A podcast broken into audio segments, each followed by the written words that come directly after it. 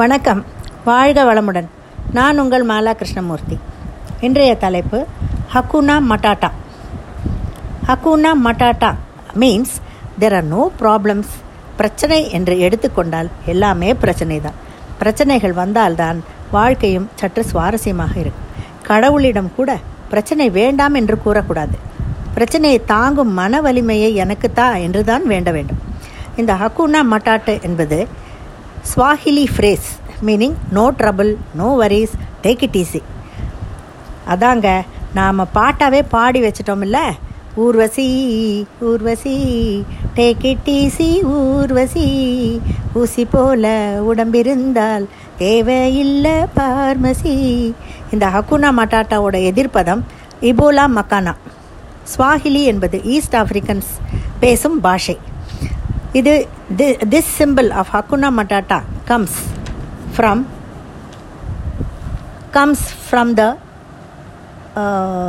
movie Disney movie animated Disney movie the lion king in this movie Mufasa Simba எல்லாமே பேசும் சிங்கங்கள்.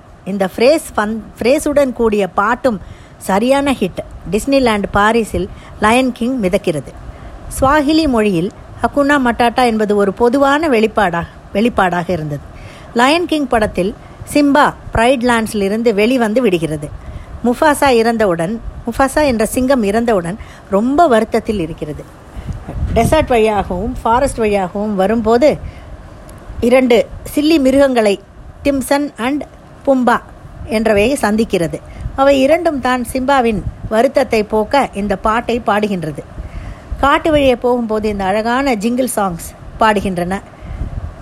இதை எழுதியது எல்டன் ஜான் என்பவர். லிரிக்ஸ் எழுதியவர் டிம் ரைஸ் என்பவர். பாடியவர்கள் Donald Glover Billy Eichner JD McCrary இது ஒரு கானா பாட்டு. சரி இப்போ நம்ம இந்த வார்த்தைக்கு அர்த்தத்தை இன்னும் கொஞ்சம் விவரமாக பார்க்கலாமா?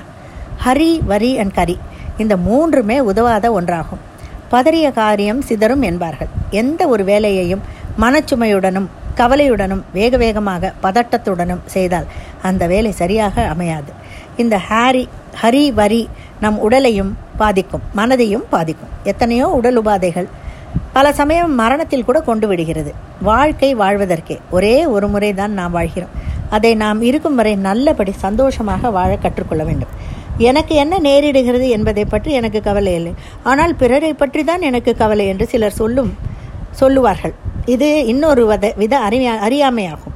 இவ்வாறு சொல்பவர்கள் தங்களை தாங்களே ஏமாற்றிக் கொள்கிறார்கள் எல்லா விதத்திலும் வாழ்வின் துக்கங்களை குறைப்பதற்கு நம்மால் முடிந்த அனைத்தையும் செய்ய வேண்டும். ஆனால் துளி கூட கவலைப்படக்கூடாது. ஒவ்வொரு தனி மனிதனும் அவனுடைய பூர்வ ஜன்ம வினையினால் ஆளப்படுகிறான்.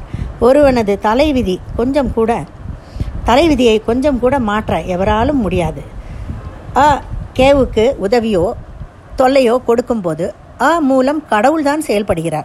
அ செயல்படுவதில்லை. அது கேவின் பூர்வ ஜன்ம வினை ஒருமுறை இதை நாம் புரிந்து கொண்டால் மற்றவர்களை பற்றியோ அல்லது நம்மை பற்றியோ கவலைப்பட மாட்டோம். கவலை சக்தியை உறிஞ்சி நேரத்தை வீணாக்குகிறது. அது மூடத்தனம். கவலைப்படுபவன் ஆன்மீக விதிகளை பற்றிய அறியாமையை வெளிப்படுத்துகிறான்.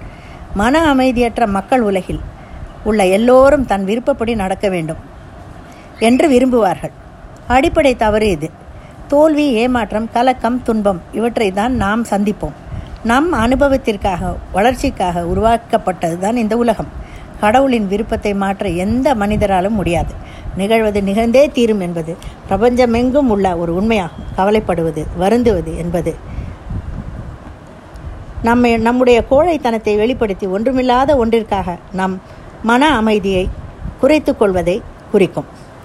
ஒவ்வொரு நிகழ்விலும் இறைவனின் திரு அருள் உள்ளது என்பதை கண்டுணர்ந்து நமக்குள்ளும் உலகத்துடனும் அமைதியாக வாழ்வதே அறுவடமையாகும் இதை திருவள்ளுவர் அன்றே நமக்கு சொல்லிவிட்டார். பற்றுக பற்றற்றான் பற்றினை அப்பற்றை பற்றுக பற்று விடற்கு பற்றில்லாதவனாகிய இறைவனிடத்து பக்தி பூண்க. ஆசை பிணிப்புகளை விட்டொழிப்பதற்கே அவ்விறைவனிடம் பக்தியை இறுக கடைபிடிக்க வேண்டும். நன்றி வணக்கம்.